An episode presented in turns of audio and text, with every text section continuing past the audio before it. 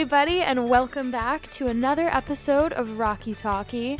I'm here today with my gorgeous co hosts, John and Aaron. Hello, John and Aaron. Damn right I'm first. I am second. All right, let's do it again. Aaron and John. Fuck. I am now first. Whatever, I'm over this. How was your week, guys? Did you do anything fun? Uh, I think the week for me was pretty chill, pretty relaxed. Uh, most importantly, I want to say is that I was graced with the presence of the very same Duke of New England on my Twitch stream this week. Oh my god. I know they're now a regular like viewer for me. I felt like I was in the presence of royalty when they stepped into my chat this week. It was absolutely wild. We all lost our minds. That's great. I know you can't see it, but I am seething with rage. It's on site, Duke. Oh, my week was pretty good too. I uh I finally got all of our Christmas decorations taken down and got the the lights off the house, so now it is boring and drab just like it should be for the rest of the year. Exactly. Until approximately around what uh middle of September when you put up the Halloween decorations. Uh yeah, that sounds about right. Yep, yep. You don't decorate for like Easter and Valentine's Day and stuff? I have little hats to put on my wife's taxidermy that are themed to the holidays. That's the closest stop. we get. Just stop. Stop That it. is the cutest thing I've that is ever the worst heard in my thing life. I have ever heard. No, I got like a little Santa hat, and I got little little. Mm-mm. Top- I have a little uh, stovetop hat for President's Day that I put on this little mouse that we have. Oh, it's so cute. and we got. I I, hate it. Why do you hate fun? Dead animals stuffed to look alive is fun? they're Yeah. fun He when has you a put bat hats on them. from the ceiling. Yeah, I, I don't think that taxidermy is fun in and of itself, but when you put little hats on them, that immediately becomes fun. If you have any hobby and you just put a hat on it, it's immediately fun. Mm-hmm. Mm-hmm. I mean, I played a lot of Team Fortress 2, so I think you understand my hat thing. Blow it out your ass. I've got Oh, Lord. walls of steel. Right? That's I Team Fortress? Is that Fucking hate you guys. I really do. I think I'm wrong. what I was have Such no a bad idea. streamer. Because instead of playing Team Fortress 2 in high school, I was having sex. So, I don't know. I'm Nikki. I have sex. I'm Aaron. I'm in debt. I'm John. I'm hot. I don't know. God damn it. I mean, if y'all weren't gonna take the time to grill me, I was gonna, you know, boost myself up. I'm pretty sure I already boosted you up and put you down. Thanks. so baby. like you're in a good medium right now. Hell Stay yeah. there. I don't know how to respond. Can we just you guys want to hop into some global news? You want to do that? I think it's for No. the best. All right, let's move on to our first segment. fuck. Beep beep. Do-do-do-do.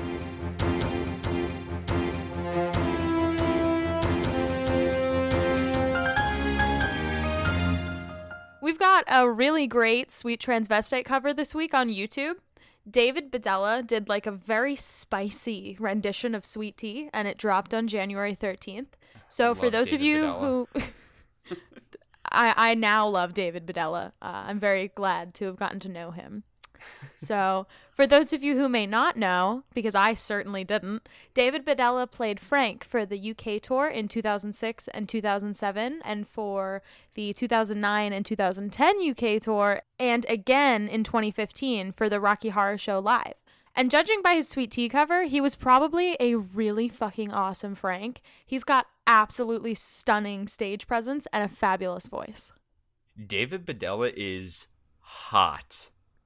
Like, as is the way that he performs Sweet Tea, too. Like, he absolutely oozes big dick energy to a level that, like, only I can aspire to attain. Like, I would have loved to have seen his Frank, like, live in person. I've seen a few recordings of him as Frank, and they nail it every single time. But, like, I just want to be in the same room and, like, get that energy. I bet it's absolutely insane to see. Oh yeah, I mean, in addition to Frank, David has played a lot of other really big roles. He played Hedwig in Hedwig and the Angry Inch back in 2005, and get this, for his London theatrical debut way back in 2002, he was cast as the warm-up man and Satan in Jerry Springer the Opera. So that show was only performed off Broadway in the States and New York for a little bit back in 2018, but it was a massive show in the UK. It won tons of awards, it went on tour. Meg and I saw it when it was off Broadway in New York. It was absolutely crazy. We caught one of the last shows that it was ever doing. It was a great time. So, anyway, David is an absolute powerhouse and has done some really huge roles. You can totally tell, even by this one performance on YouTube, it's definitely worth a watch. Hell yeah. And the Sweet Tea video wasn't just for fun either. David Bedella, as well as lots of other UK based performers, have been releasing virtual performances as part of West End Unplugged's The Show Must Go On concert series. So, according to their website, the West End Unplugged series has been produced to help raise funds for three charities that help the most in need across the entertainment industry. The three charities are Backup, the technical entertainment charity, Help Musicians, and UK Theatre Artists Fund. They chose these charities because they feel that, quote, between them, they best represent everyone in our theater family. So far, the performance series has raised over $17,000, which is nearly 13,000 pounds. The performance series is actually pretty nuts. They've got super talented artists showcasing a really wide array of musical content. If you're a musical theater nerd, like the three of us absolutely are, or if you just want to see David Bedella's insane Sweet Tea cover, you should definitely check out their YouTube channel, and we've linked that in our show notes. And if you have the means to do so, you can donate on their website, which is west-end-unplugged.raisely.com, which we will also include in our show notes if you don't feel like re-listening to the podcast over and over again to see where the hyphens go. Speaking of hyphens, we're keeping it really global with our global news this week. And we are excited to announce to our listeners across the pond that there's going to be this immersive Rocky Horror Drive In experience in Manchester. The show isn't until April 23rd, but tickets are already on sale, and it sounds like it's going to be a great time. Oh, yeah.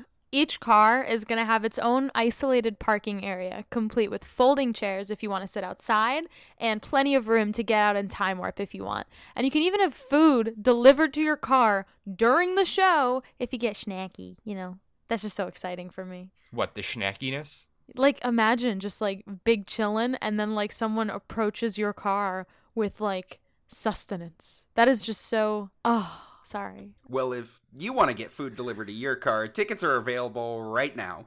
They start at 90 pounds, but the price scales depending on how many people are in the car with you. Honestly, it, it seems like kind of a lot, but if you divide it by the number of people in your car, it's not that bad. I mean, I'd pay 40 bucks or whatever just to get the fuck out of my house and do anything. I'd pay so much more than that.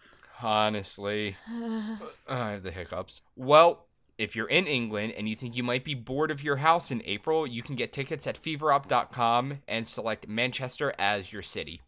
We'll also be linking to tickets in our show notes. And if you go, please write to us and tell us. It sounds like it's going to be a great time, and none of us have the money to go over to England during COVID times to go to this. I'm pretty sure they won't let us in, even if we tried. Yeah, I wouldn't let me in either. Yeah, I don't think money's the issue. and with that, let's move on to community news. Pew, pew, pew. Pew, pew, pew, pew. I am so excited for our first bit of community news. Hi, so excited for our first bit of community news. I'm John. Hi, John. I'm Nikki. Hi, John. I'm excited for our first bit of community news. So the first bit of community news, JCCP, that's the Pittsburgh cast, is doing a virtual performance of Repo, the genetic opera. Ooh. I know that's like a bit of a divisive show. I've heard it kind of polarizes people as far as who likes it and who might not love it quite so much. But I really like the movie. It's so edgy, and I've never seen an in person performance, so I am absolutely like thrilled and looking forward to a virtual one. Yeah, like I hate Repo because mm. I'm a little bitch and can't watch anything that has any level of horror element to it, whether it be paranormal, gory, suspense. Like I'm I'm a little bitch, but JCCP in particular is really cool when it comes to putting on shows other than Rocky. They do Repo a lot, and while I'm not a huge fan of Repo, I really respect the craft that goes into creating Repo as a Shadowcast. They also do things like Reefer Madness. Uh, they did Reefer Madness a few months ago, which was so much fun. That's really more my my Jealous. speed. Yeah. I'm jealous. So do I. It is a dream of mine to play Jimmy Harper. I want to do Reefer so badly. I was born Sally, and all of you know that. I, I I did Jimmy a, a long time ago for a, a show of Reefer. That was so I have much the fun. photos to prove it. you won't Oof. you won't drop those pictures in the show notes. I might. No, no. Well, okay, we don't have a lot of info about their performance of Repo, but it will be streaming this Saturday, January 23rd, and the performance will start at 10 p.m. Eastern Standard Time. Yep, they've got a Facebook event up for the performance where I assume they're going to be posting more info as they've got it. We'll link to the event in our show notes.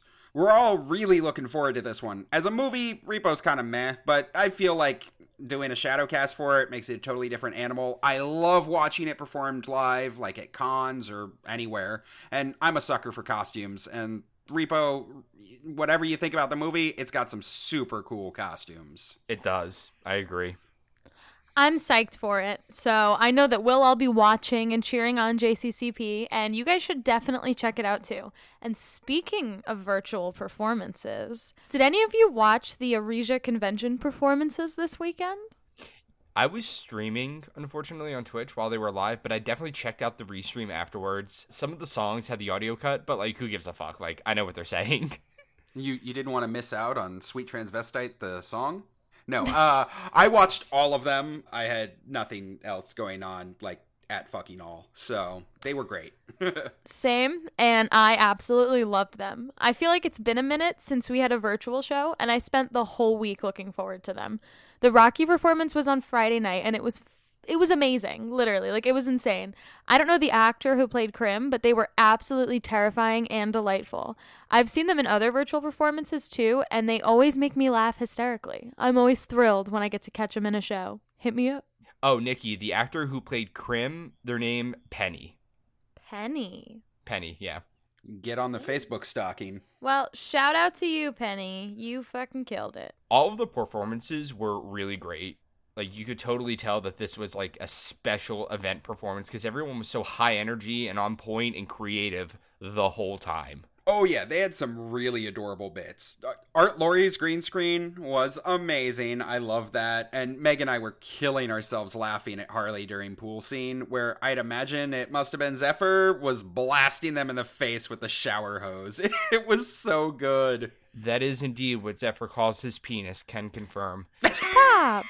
I was on the edge of my seat watching them do floor show in the shower. Like I knew that they were going to be fine. You know, they're all professionals, quotation marks around the word professionals. But that kind of seems like a thing that could kill you if you fucked it up. Like good of you Harley for having balls of steel. This is such a silly little thing to note, but I love when Eddie and Columbia do the camera rotation bit during Hot Patootie, like where they spin the camera around themselves when they're supposed to be spinning around each other. I think it's so clever, and it's just something about the way they did it during this performance that hit so different. Like, I think they lined it up perfectly, or they spun at exactly the same speed, or something. It was just simply beautiful. It was perfect, and I choose to believe that it was totally on purpose. Then yesterday, they did back to back once more with Feeling and Dr. Horrible, both of which are also a really good time. They used a lot, almost all, I think, of the same cast members, which must have been nuts. So, like, good for you. Again, I'm gonna say it. Art was my favorite as Giles. He knew it like perfectly.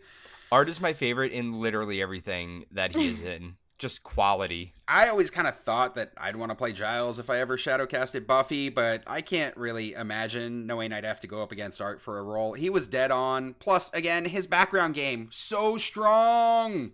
I mean, I especially love the Kink Dungeon during Buffy's training song.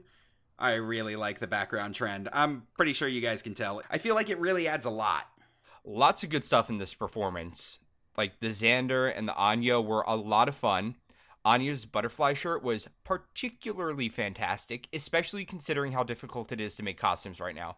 13, adorable, literally as always. Her quick change into the blue prom dress was fantastic. Yeah, did you see how many board games she has in her house? I had to get up super close to the screen to see what they are. There's like Ticket to Ride, there was Seven Wonders. I think I saw maybe Mars. Aaron, not- Aaron, that's a different podcast. Oh, okay. I really like Tara and Willow. I know Tori was playing Tara, and I'm not sure who the Willow was, but they were great.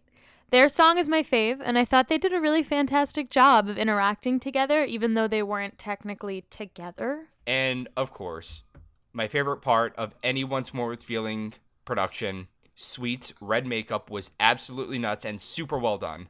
I'm Mhm. always a sucker for that role, for that costume, for everything that people do. Savannah at the most recent RKO Con had the privilege of doing Sweet for his musical number, and she did like a tearaway for Mm. it. It was absolutely wild. I love that costume. I love everybody who was able to put together an excellent Sweet performance. It's so intense. Also, Harley is an amazing Spike. Yup. I figured they'd be cast in Dr. Horrible too, and I wasn't sure how they were going to do the fast costume change because that was some intense makeup, but they pulled it off. It helped that the makeup also worked for Dr. Horrible. So before we move on, can we give a shout out to all the little props that they used in Buffy? Like the Legos, there was that little fire truck, and oh my god, don't get me started on the stunt woman Barbie Buffy. They were freaking adorable. I thought the punching bag pillow was also super funny. They just did a great job, right, of adding all of the little fun layers into the show that you can only do because you're at home with all of your stuff. Yeah, 13 is the director for Once More with Feeling with RKO, and her and her cast bring it every single time they do that show. It is wild. That's awesome. But Dr. Horrible was equally as good. Like I said, the changeover time in between shows, super tight, but they made it happen really fast, which is a feat in and of itself. Can I just say, like, permission to simp? Like, I am in love with Arthur Laurie, like, just in general, but especially as Captain Hammer. Art, if you're listening, you can give me the hammer anytime you want. the hammer is his penis. I see what you did there. Mm. Did you guys see one of the fangirls in the third act had a signed picture of him as Captain Hammer? That was so fucking good. We can get one for you, John, you know, if you really want. Yes. Can I have one too? sure. Anyway, they had a lot of really fun extras in this performance. The the horsemen, right? The the cowboys, all the townspeople, the newscasters. There was a reappearance by the actor who played Sweet from Buffy, still in red makeup, because God knows you're not getting that off that fast. Nobody in this show phoned in the small roles. They made them super memorable, and that like added so much to the show in general. Again, Harley was phenomenal as Neil Patrick Harris, as was their counterpart who played Billy. Tori was a super cute Felicia Day. I just can't get over this. Everyone in Tesseract did such an amazing job with these performances. Great job, you guys. We cannot wait to see more of your performances soon. And in case we haven't sucked Harley off enough in this episode, we know that ever since the I Want Your Face video, Zephyr has been the holder of the biggest dick in the Rocky community. Zephyr, I've got some bad news for you, buddy. Or like good news, depending on how you swing this. It's time for you to remove that enormous dick and give it to your partner. Because it's time for Big Dick Story Time, and today we have a write in from, you guessed it, Harley Bean. Y'all talked about the quickest time you had to learn a role. This question made me laugh because of the numerous times I've had to learn a role at the last minute. So the worst slash best one was during the Arisia conference in 2018 when our Anya for Buffy Once More with Feeling contracted strep throat. It was the day of the performance and we were scrambling to figure out what to do. Unable to get our costumes and never playing the role, I figured that I was probably the best person for the job. I ran outside in a blizzard to H&M, Primark, and Forever 21 that were nearby, and I managed to find enough pieces to make it work. The butterfly shirt was the most difficult to make. I managed to find a makeup bag with like a similar glittery fabric. I tore the bag apart and I cut out a butterfly shape and safety pinned it to a shirt. I found red heels that I glued fuzz balls off of a headband to, and I constructed earrings out of a necklace. I did this all about 4 p.m., with the show being around midnight. I then had to learn the entire show and the I'll Never Tell dance on my own before I was able to meet up with my Xander later that night. All in all, I managed to create my outfits and learn the role in roughly five hours. But not only did I manage to make it happen, I was also playing Billy in Dr. Horrible following the performance. It was a lot. I felt like a superstar for being able to pull that off. It isn't shadow casting unless something goes wrong and you manage to pull something incredible off. Hugs and kisses, beans. I cannot stress enough how realistic that final sentence that they said is that it isn't shadow casting Yeah. unless something goes wrong and you manage to pull something incredible off. For Whether we're talking about like pulling a rabbit out of a hat, so to speak, or taking our clothes off, you are absolutely correct, Harley. Literally, holy shit, that is so intense. I mean, I feel like a superstar anytime I manage to put my floor show corset on the right way in time. So Yep. that's like most times, but There was this one show where my partner Savannah was playing Frank and I was playing Eddie that night. Mhm. Um, not even Dr. Scott, I was just Eddie. Savannah ended up like doing a knee plant right before the show, like Ooh. was pulling a, a suitcase behind her and tripped over a stair and landed on her knees. And it just got worse as the show went on. And I almost, almost, almost had to take over Frank after Hot Patootie. But I didn't have any of my Frank stuff, and I couldn't fit into any of Savannah's Frank stuff, so I would have just been like Eddie poorly cosplaying as Frank for the rest of the show. Thankfully, she was able to, you know, muster up the strength to do the rest of the show with like severely bruised knees. But like, can you imagine? Man, we've all had those crazy shows. What was it? Last year over Halloween, we had back to back shows, and midway through one of them, one of our actors, I think our Janet, had to like step out for a reason, and it, we were just were stuck sitting there turning around, going, "Is anybody wearing a white bra? Like, get the fuck over there. We need a Janet." You know, Yep. absolutely crazy. That's so funny. Well, Harley, you should feel like a superstar because you are a superstar. A superstar with an enormous penis, of course. Schlong. Thank you so much for writing in. We love hearing from you. And thanks for entertaining us with your awesome performances this weekend. We loved them. If you've got a Rocky related project you're working on and would like to help us spread the word, if your cast is putting on a virtual performance, or if you've got a cool story from your time in the shadow casting community that you'd like to share so that you too can take your turn at having the biggest dick in the community, write to us. Just go to our website, that's rockytalkypodcast.com, and send us a message. We can't wait to hear from you. Hi, I'm Kelly, And I'm Leandra, and we host Rocky Horror Minute. the podcast where we discuss the Rocky Horror Picture Show in excruciating detail, one minute at a time. We're doing this show to share our love of the lyrics. You've never seen a prune in real life. No, Okay. they're not the same as raisins, right? Our passion for performance. Oh my god! I was like, bad knees, stupid, sober. Our attention to detail. I know that everybody's curious. That car is a 1964 Ford Falcon Deluxe Sedan, four door, 54D. And to unlock secrets that would otherwise be lost to time. Oh, are you asking if I know the name of the cheetah and why it had such a problem with the snake? Visit us on the web at rockyhorrorminute.com for more information. Or look for us on Instagram, Facebook, Twitter, YouTube, or wherever you get your podcasts.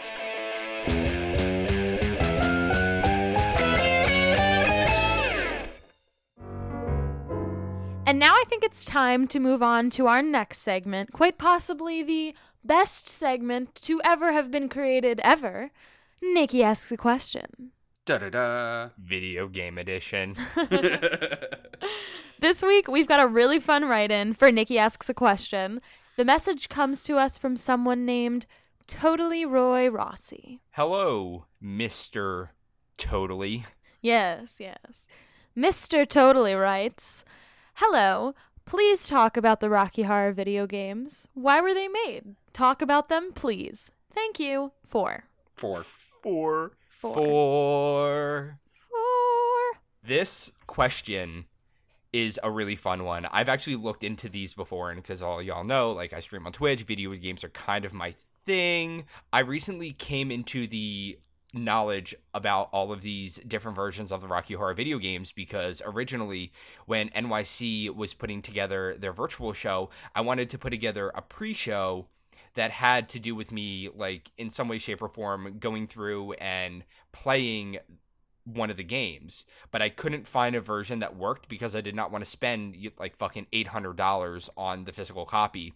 So i was trying to illegally download it. I failed miserably and then i had to do something else. I had to pull something else out of my ass. I've never even heard of these, so they must be super old. They are super old. So there are two different games that people call the Rocky Horror video game. So the first one was released in like 1985 by CRL Group, and it was actually originally released on the ZX Spectrum and the Amstrad CPC. Speak English, please. Are those just really old game consoles or like a launch code? They're they're basically really old video game consoles. Uh, they were f- made from the same generation of consoles that also introduced like the Commodore 64. Both the Spectrum and the Commodore released in 1982. So like think of it like any modern game release. Often a game comes out first on like Xbox or whatever as an exclusive, only later to get re-released on another console. So that's kind of what happened here. The game first released on Spectrum and Amstrad, and then later came out on the Commodore 64. All right, smile and nod. So, what is it and how does the game play? So here's how Computer Video Games explained it in their review from July of 1985.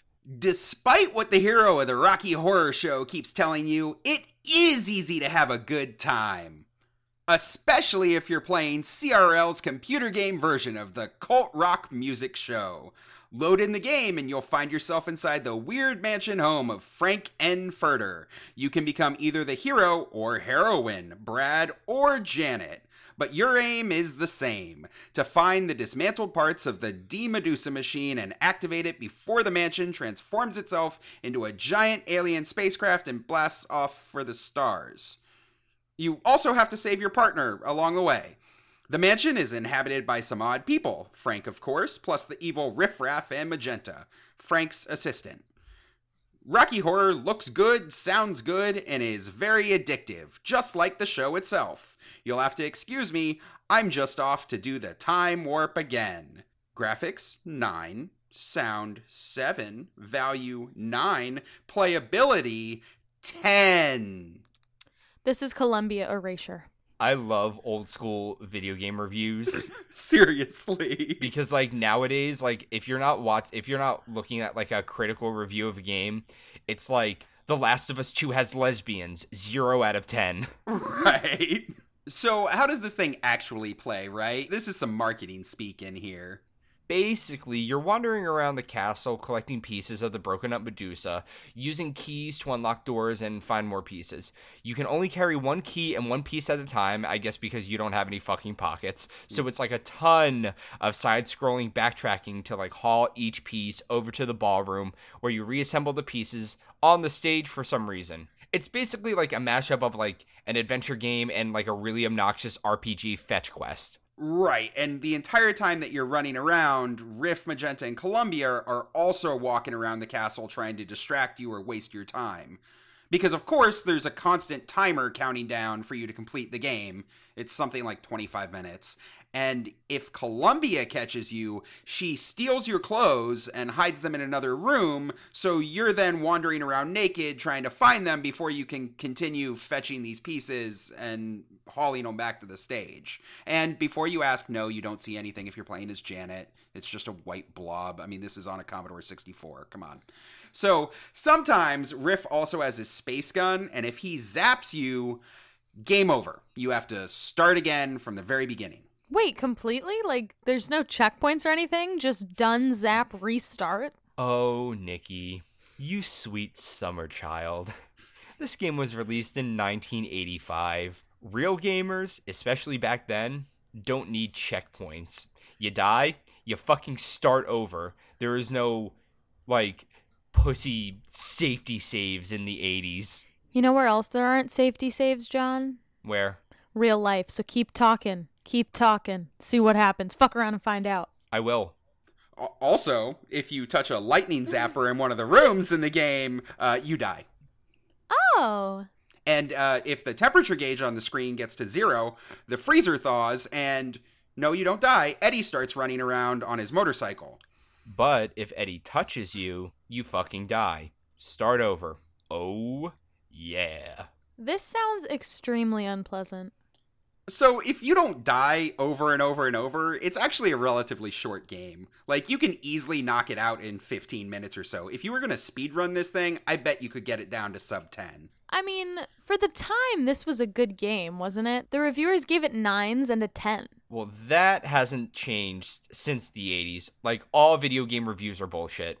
There's not a single game where that review appears that received anything less than like a 5 on any stat. And by like today's standards in video games, like this is shit. But the consensus at that time wasn't quite that bad.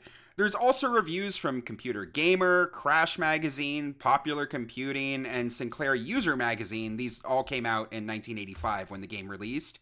Most of them have nice things to say, like about the visuals, the backgrounds, the way the characters roam around, and the screen transitions but they are all critical of the animations and the sound in particular. Things that the company would try to improve for later versions of the game. You can actually check out the really early version of this for yourself.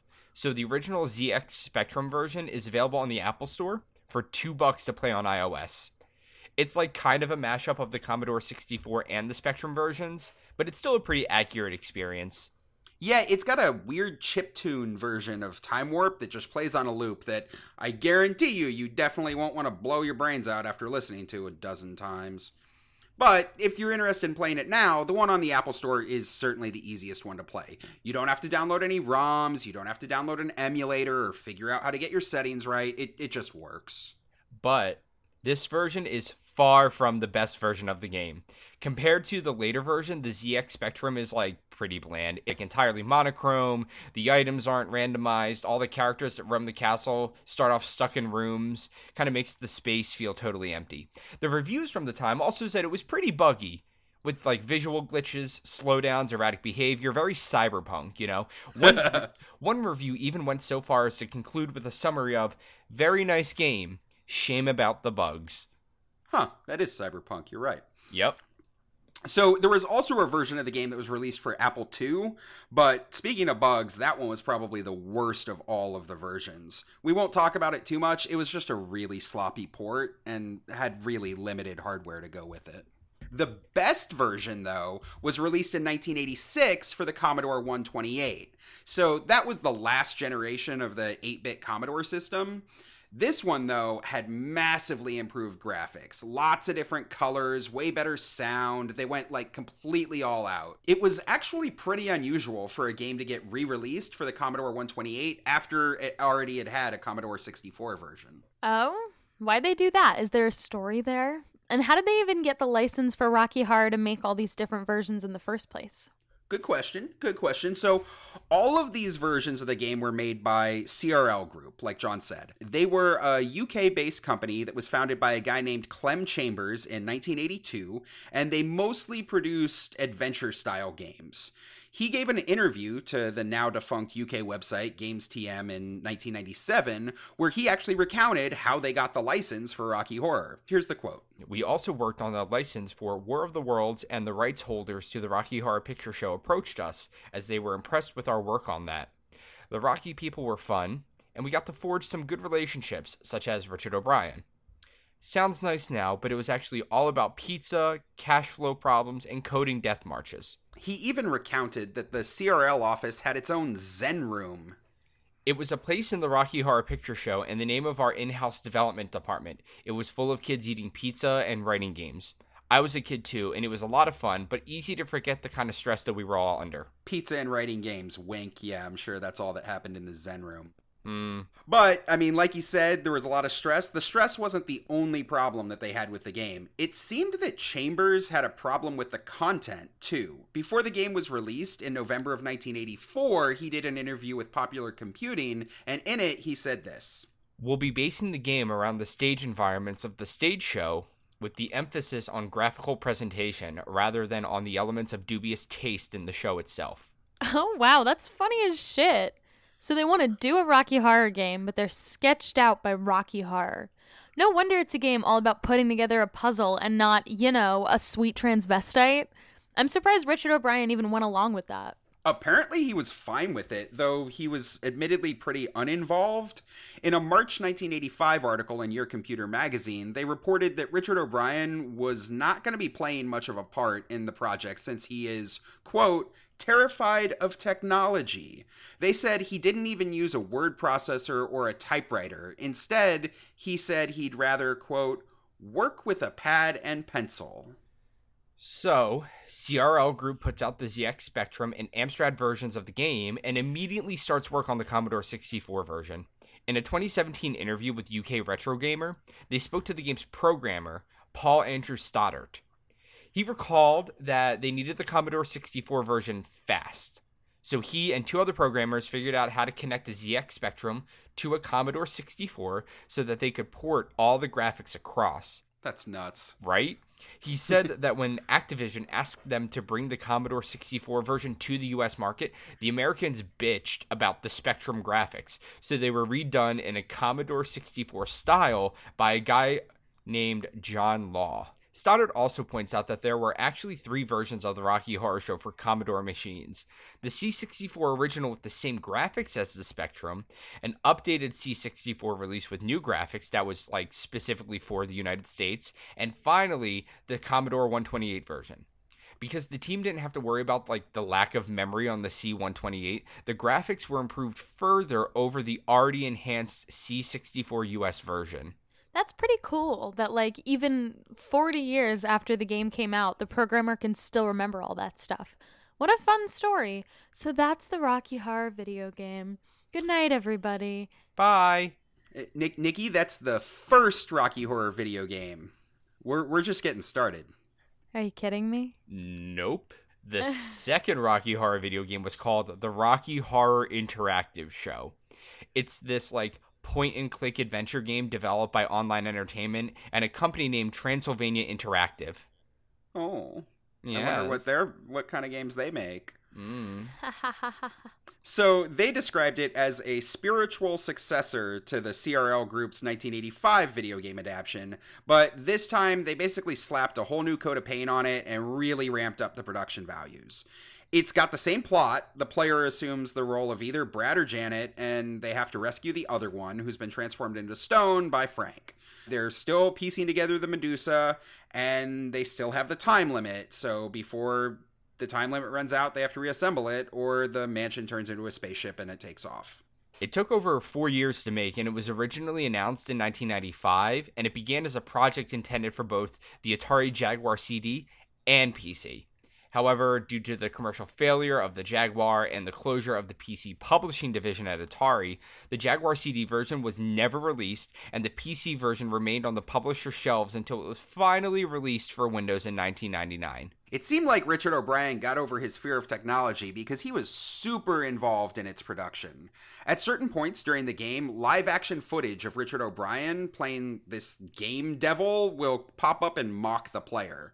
The game also uses live action footage of Christopher Lee as the narrator, who comments on the player's progress and offers help and pithy little advice. Wait. so he wanted to be involved in this one, but he won't even play Riff? What a cop out. The screenshots from this game at least look more modern. It's full color and kind of realistic in that old, like, 90s game kind of way. But I would bet this was still pretty bad for the time. PlayStation 1 games look better than this.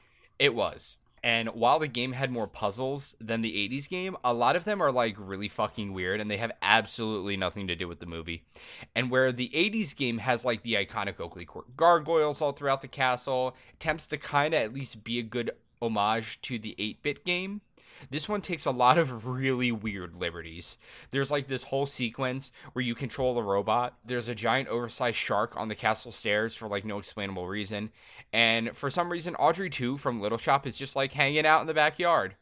Hmm, yes, I Yeah. remember that. There's even bathrooms where you have to do puzzles with a jacuzzi tub, like all sorts of really weird shit. I shit you not, there is a disco slash bar in the castle where you have to make Riff do the time warp, and the controls are like absolutely garbage, like unplayable levels of garbage. I don't even get why they released it at all if it was that bad. I mean, that's never stopped any other game devs since either. Yeah, that hasn't changed since the late 90s either. They knew exactly what kind of junk they were releasing. They just didn't have day zero patches to try to fix it like every game does now. Looking at you, Cyberpunk. they did day zero patches and still didn't work. Yeah, right? It was so bad. Some versions of the game even came bundled with a walkthrough on how to complete it. Like you didn't have to go on game FAQs to go find your walkthrough. It it just got shipped to you. and in a move that shouldn't surprise anyone who knows how companies like to milk money out of Rocky Horror fans, the game's CD doubled as a music CD. That's right, there was a whole set of brand new acoustic versions of some of the songs done by Richard O'Brien that you could play in game or you could hear if you popped the game into your CD player. So, what did the reviewers say about this one? Is this another case of just being too old for us to have a good perspective on it? Not really like when it came out, it released to a very mixed reception from critics. So like some people gave praise to the humor and the campiness that was like very evident in the game, and they single out the audio as like the strong point of the entire game. But it was also really heavily criticized. Like in particular for the clumsy user interface, the gameplay, the live action video being like really out of fashion by that point, and just like the generally outdated visuals for 1999. Yeah, PlayStation 1 port was announced and planned to be published alongside the Windows version, but it was never released for unknown reasons. And in 2004, a non playable demo of the game on Jaguar CD was released by the defunct Jaguar Sector 2 website on a compilation with other Jaguar rarities. But it's not playable, it's just kind of an interesting oddity. Uh, okay, so those are the two Rocky Horror games.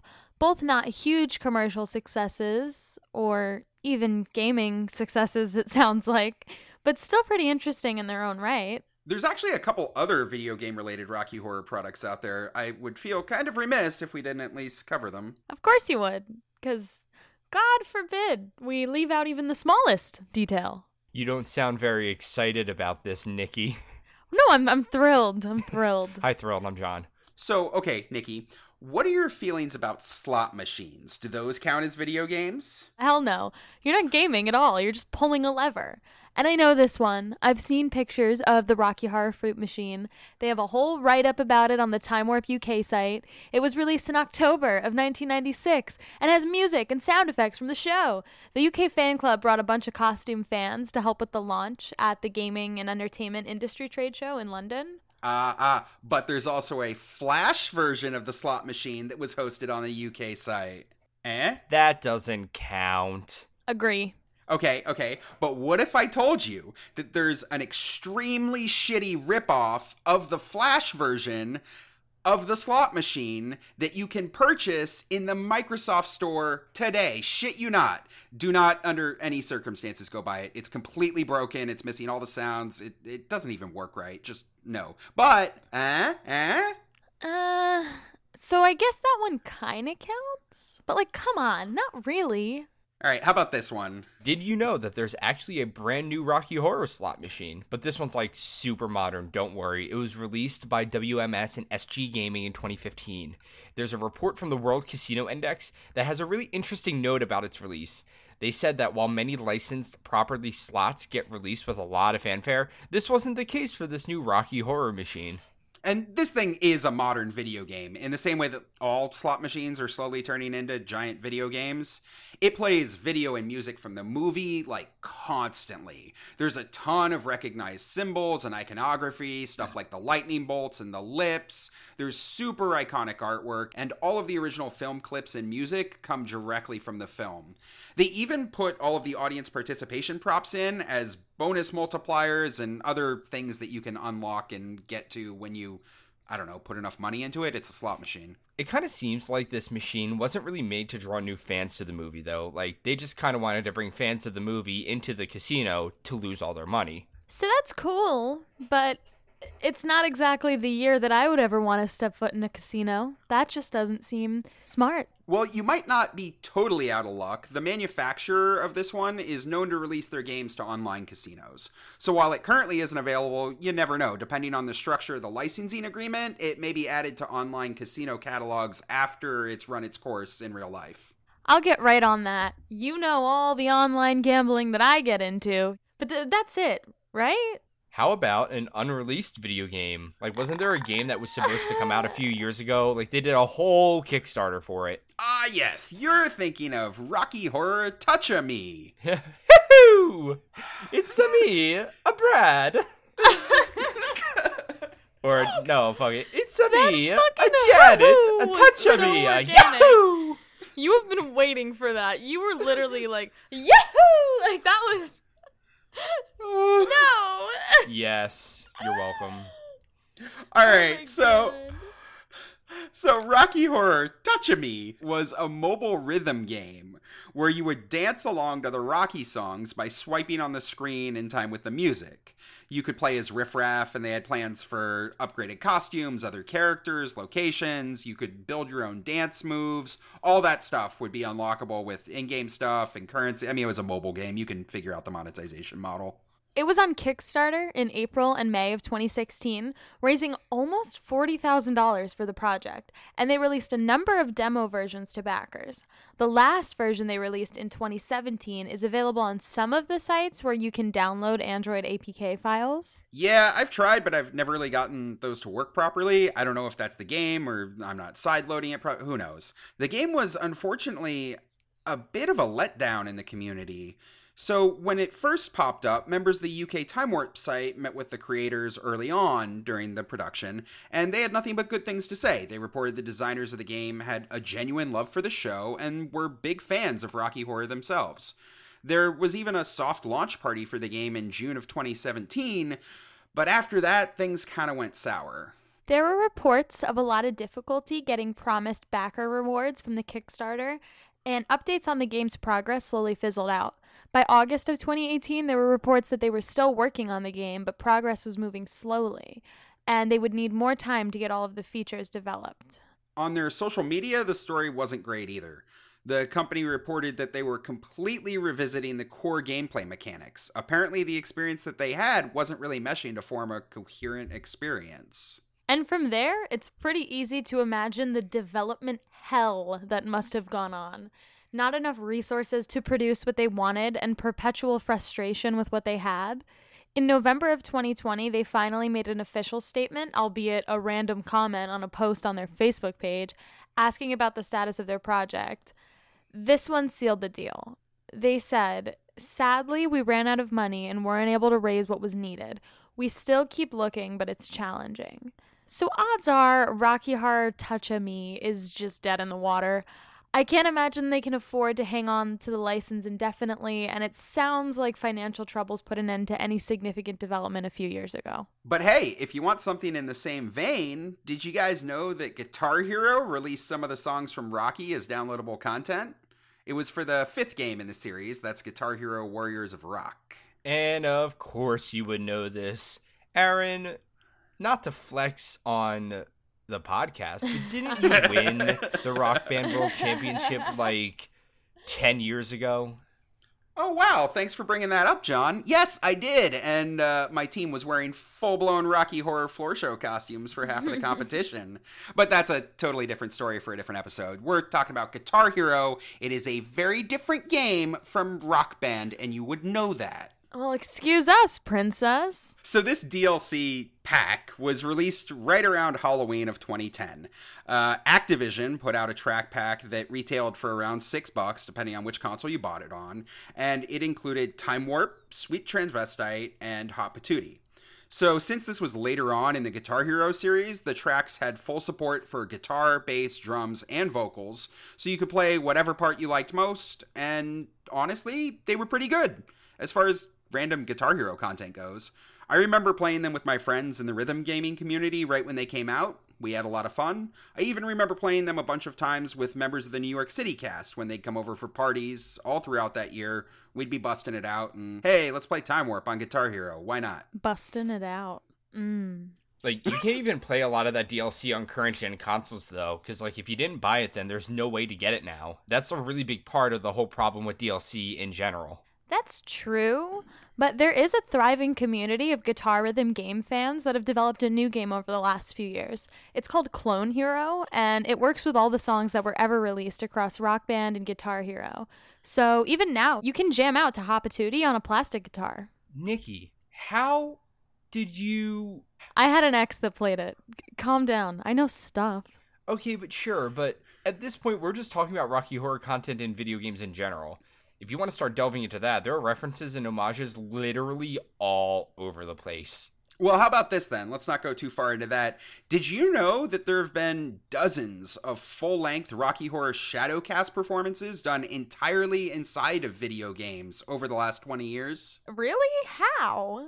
Oh, is this uh Second Life? Because it has to be Second Life. It, it's Second Life. Yeah. Okay.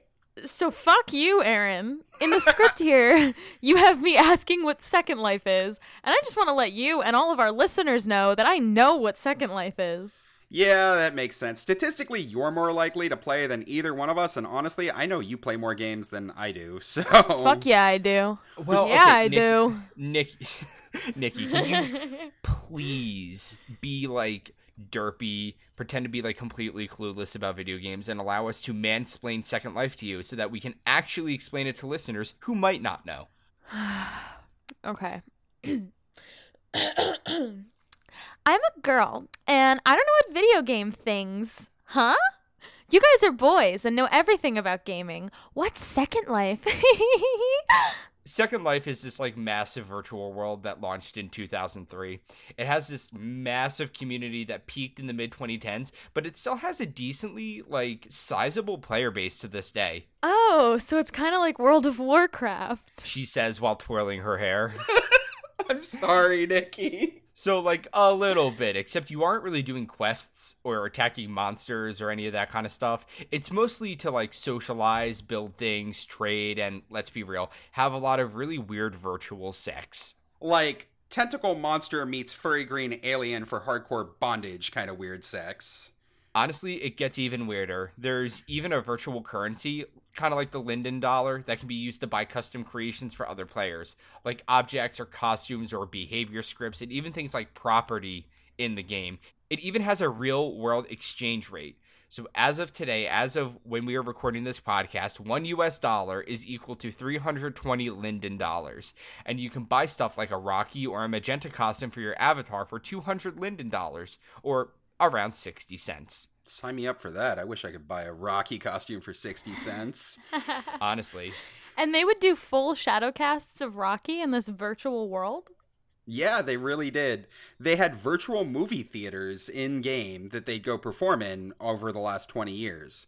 In 2007, there was this really interesting real world crossover experiment where they did an interactive screening of Rocky Horror in game that simultaneously also happened in the physical real world. How the heck did that work? You can check it out. There's a video on YouTube. Basically, there was this two hour window where the virtual world had the opportunity to design a space that they then recreated in the physical world. But throughout the thing, the qualities of the virtual world were such that, like, they could constantly change it and that would be changed in the real world. It was really weird. They used this whole thing to kind of take advantage of the unique medium to create a two hour experimental architecture exhibit that also was a Shadowcast performance of Rocky. And they did a whole shadow cast of the movie in the game? Yeah, they did. And that's just one example. As recently as mid 2020, there was a full Shadowcast that performed in Second Life. Several performances go on every year, and they have since the game's first inception. I've never attended any of these things personally, but they're fairly well documented online. They look like fun. Oh, wait, and didn't one of our listeners write in like a few weeks ago talking about attending a show in Alt Space VR? Is that like the same kind of thing? Same kind of thing, but like a lot more modern. So AltSpace VR is designed for modern virtual reality hardware like the Oculus Rift and like other headsets like that, and is a platform for socializing, attending events, that kind of thing. Also weird sex. Right, also weird Mm. sex. Yeah. The organization that puts on the events in Altspace is called BRCVR. That's an acronym for Black Rock City Virtual Reality. It's a digital offshoot of one of the groups that hosts events at the Burning Man Festival every year. Yeah, they will do shadowcasted shows and Rocky Horror themed parties and events like all in virtual reality. That's so crazy. Like, the more I think about it, the more random Rocky stuff I can remember seeing created by fans. There's hella mods for The Sims. I have most of them. um, but there's like costumes and props and even full set pieces recreated for your virtual homes. Yeah, and with platforms like Steam Workshop, you see a lot of homage content getting pitched for games that support user created submissions. You can be a sweet transvestite in any game you want, assuming the game supports mods. And there you have it, Mr. Totally. Don't say we never gave you nothing. As always, the sources for everything that we talked about can be found in our show notes, which, in addition to being in the episode description of wherever you are consuming this show, can now also be found on our website. So go check them out. Our writers put a fuck ton of effort into making sure that we cite our sources and are only telling you real, cold, hard, sticky, sweaty, throbbing facts. So check them out. Yeah. All of those reviews from the magazines are available thanks to archive.org. You can still read them today. Some of them are really hilarious time capsules of reviewers who either were like kind of into Rocky or were just sick of hearing about that weird fad from the late 70s. I was super entertained. Hi, super entertained. I'm John. Fuck off. God damn it. So, you know, we've been talking about these Rocky Horror games on this podcast episode, and I would like to let everybody know that me, Aaron, and Nikki will be playing through some of these Rocky Horror video games live on my Twitch account, which is twitch.tv slash hi John, I'm dad. There's no H in John. Don't try it, it's not going to show up. We will be playing through these with some really entertaining commentary, a lot of chat interaction on Tuesday the 26th at around 7:45 p.m. ish. So make sure you come in, hang out with us. Some of our regular write-ins like Jill, Hi, Jill. I love you. everyone knows and loves Jill from Rocky HPS fame, the Duke of New England, Rowan, who is actually one of my moderators, are all probably going to be there, loving every single second of this. So make sure all of you come out and hang out with us in the community. Again, Tuesday the 26th at 7:45 p.m. Twitch.tv slash Hi John, I'm Dad. We're gonna speed run the shit out of these. Gotta get the world record. Fuck yeah! After never playing it before, Well, you know what? I think that's all for our show. I think it is too. Good. I'm really glad you agree. We want to thank Harley for writing into us to take their rightful title as biggest dick haver. I also want to thank uh, Mr. Totally for writing in and providing our Nikki Asks a Question topic. And we want to thank all of you for tuning in. If you're enjoying the show and want to help us spread the word about it, please take a moment to rate, review, and subscribe on iTunes. It helps us make our podcast more visible to new listeners, which helps us grow the show. Also, we're on Facebook, Instagram, and TikTok, all at Rocky Talkie Podcast. So please go check us out if you like us and want some more content. and please write to us. We absolutely love getting message submissions from you guys, and we look forward to chatting with you all week. We want to hear about all the really cool Rocky stuff that you and your cast are working on, and we want to share it on our show. If your cast is doing a show and you want to spread the word, or if you've got an amazing story from your Rocky Horror career, go to our website, rockytalkiepodcast.com, and fill out our contact form to share with us. We'll talk to you all next week. Bye. See ya! Peace! Adios. Get out. Bye. Ah. This isn't a Marvel movie.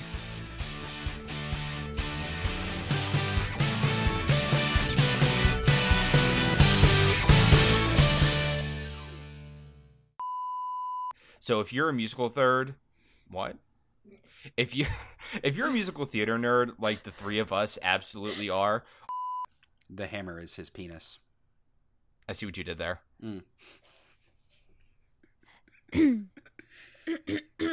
no. Did you guys? I get it. I need a sec. Okay. The worst slash best one was during the Arisia, right? Yeah, it's Arisia? Arisia. Yeah. Like ambrosia. Okay. The worst slash best one was during the Arisia convention in 2018, where our Anya for Buffy once more with feeling contract contract contracted Contracted. contract like like, like they were like signing yes we would like to bring strep throat to this conference. How much is it? well, you gotta check me. it with your COVID at the door. Sorry. Yeah, could you please supply an I nine? I ran outside in a blizzard to H and M. Pre- is it Primark? Primark. Primark, Primark. Primark. I ran outside in a blizzard to H and M, Primark, and Forever Twenty One that were forever. What? Primark. That were that were forever nearby. I managed to find makeup back with like a. s- I managed to find a makeup back with similar glittery. What the fuck is my problem? I managed to find it make. Throw the I'll whole take man it. out. I'm just kidding. I managed to find a makeup bag with similar glittery fabric. Oh, makeup bag. Oh, there. Mm-hmm. Mm hmm I managed to find a makeup bag with like a similar glittery fabric by a guy named John Law. That's your name. Yes, my name is John Law. It was me. John Law. Graphics. Four. For Four. something Four. tells me that this is fucking Rowan again. Can we this- talk on air what four means? Because I know that Aaron said it's about the community. Okay, so four became kind of like a meme in the community. Like it was a very big in joke because at RKO three, when Roy came out right before Rocky started, all he did was come out on stage I know this, yeah. and he just held up four fingers and everyone Mhm. went absolutely fucking crazy. Yep. So four. So it's just a thing in the community because of that. yeah. It was The, it the was way so you said it. it was so epic, but at the same time, it was so funny because it just really goes to show how excitable the Rocky community is over absolutely fucking nothing. Yeah, like every other year, he came out and like did a whole big speech, right, about how you know thanks for all this and all of this stuff's great and yay, we can't wait to do it next time. But like this time, he just walked out, hold up four fingers, and then mic drop, and it's like, all right, Yeah, everyone completely crazy. So funny. well, excuse us, princess. all right. so- Nikki doesn't know what that's referencing. No, I don't. What am I referencing? it's an old Zelda, uh, Legend of Zelda thing yeah. from Why the, the TV fuck show. would I know that? Well, excuse me, princess. Princess. Should I do it like that? Or does it not matter? I don't think it matters. I just Yeah, like that that was in funny. there. Yeah. mhm. Whatever. Whatever.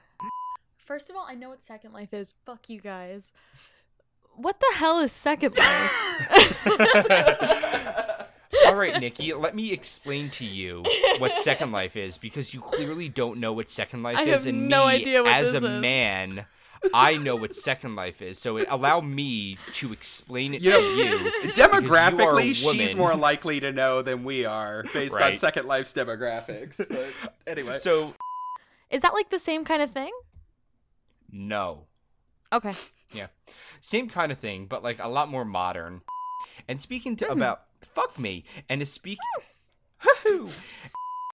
A pickup. It's a me, a touch of me. It's a me, a pickup. a pickup. It's a pickup.